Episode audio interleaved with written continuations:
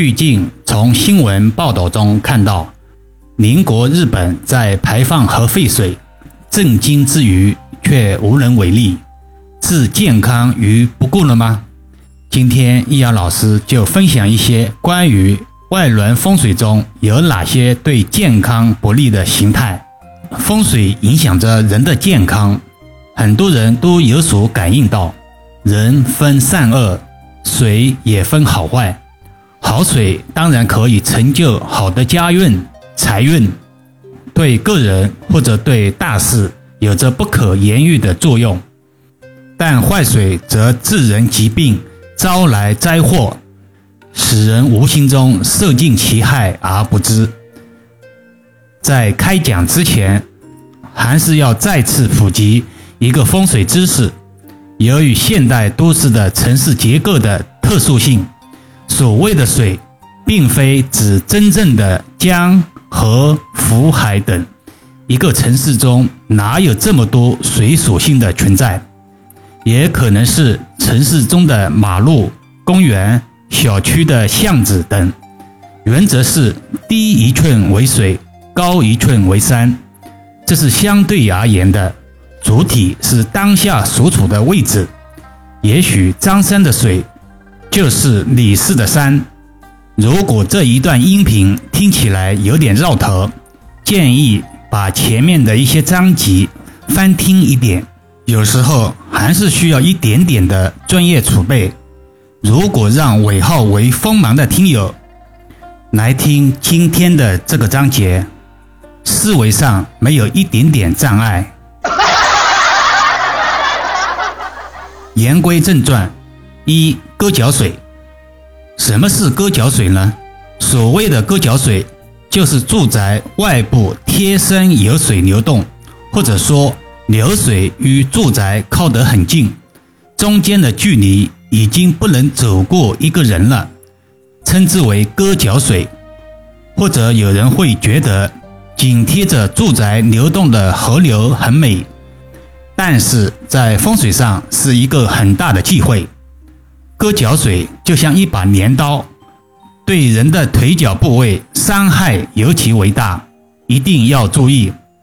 易遥老师再次善意提醒，可以把这个水想象成巷子、小道、马路之类的，只要它比住宅低，通常可以称之为水。割脚水。风水学的专业用词，指的是住宅与有割脚水的主上财。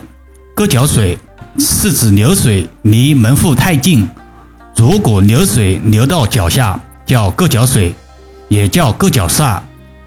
犯割脚水煞者，主不聚财。古籍上讲，父亲破财，子女败家。割脚煞有住宅与外戚割脚。割脚水、割脚路三种。割脚水就是水往门口倒流，不聚财；泛之主退财。割脚路就是路往门口倒流，不聚财；泛之主退财。外期割脚就是门外有高山或者卧基，水往外出，泛之主退财。听到这里，有听友会疑惑了。不是说不利健康的吗？怎么是退财不聚财之类的呢？易阳老师想问一下，如果这个财被退到了医院去了，算不利健康吗？风水心得音频的收听，要学会举一反三的辩证思维模式。割脚水的比喻源自割断人的腿脚，暗示了它对人们的健康和运势的不良影响。据传统风水学的观点，割脚水会扰乱家庭的磁场，并对家人的运势造成负面的影响。割脚水的存在可能会导致家庭成员发生意外事故、身体不适、财运不佳等问题。为了避免割脚水的负面影响，有几种常见的解决方法。首先，可以通过改变住宅的方位，或者调整周围环境来避免割脚水的存在。在选房时，应该尽量选择远离水流的位置，并且确保住宅与水流之间有足够的距离。